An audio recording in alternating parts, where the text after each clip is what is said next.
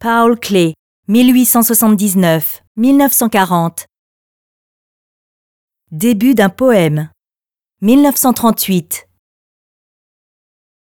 En 1938, deux ans avant sa mort, Clé travaille de manière intensive à partir de l'écriture, des caractères et plus généralement d'éléments visuels évoquant des signes. Il crée plusieurs œuvres intitulées Alphabet, dans lesquelles une multitude de lettres semblent réparties sur la surface de manière arbitraire. Clé peint même l'un de ces alphabets sur du papier journal. Pour début d'un poème, l'artiste disperse les lettres dans l'espace de la feuille. Elles sont un peu plus concentrées dans le bas de l'image, moins denses dans le haut. On voit surtout des consonnes. L'artiste a marqué d'un nombre cinq mots bordant cette forêt de lettres. Quand on les lit en respectant l'ordre des chiffres, une phrase ressort. Alors que cela soit en secret.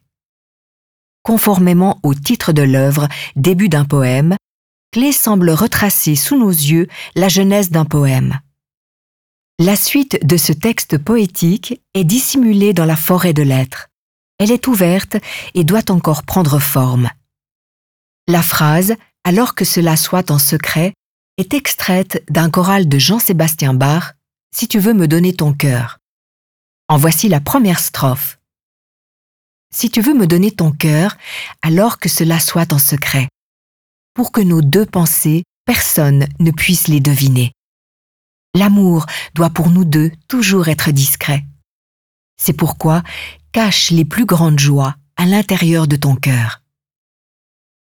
Entre les mots numérotés et à côté d'eux émergent différentes formes, comme si l'artiste ne voulait pas seulement rendre visible l'acte d'écrire un poème, mais qu'il voulait aussi bien créer une image, représenter un paysage à ses débuts par exemple. Une fois de plus, Clé relie l'acte créateur de l'artiste au processus de croissance et de transformation propre à la nature. Dans son texte de 1920, Credo du créateur, il déclare la genèse de l'écriture nous offre une bonne illustration du thème du mouvement. L'œuvre d'art également est en premier lieu genèse. Elle n'est jamais vécue comme simple produit.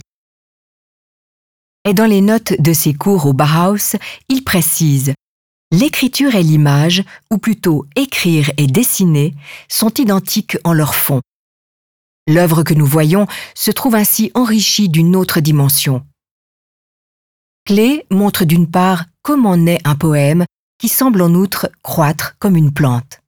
Et en même temps, tandis que naît ce poème, une image prend également forme. Écrire et donner forme, image et écriture sont devenus une seule et même chose.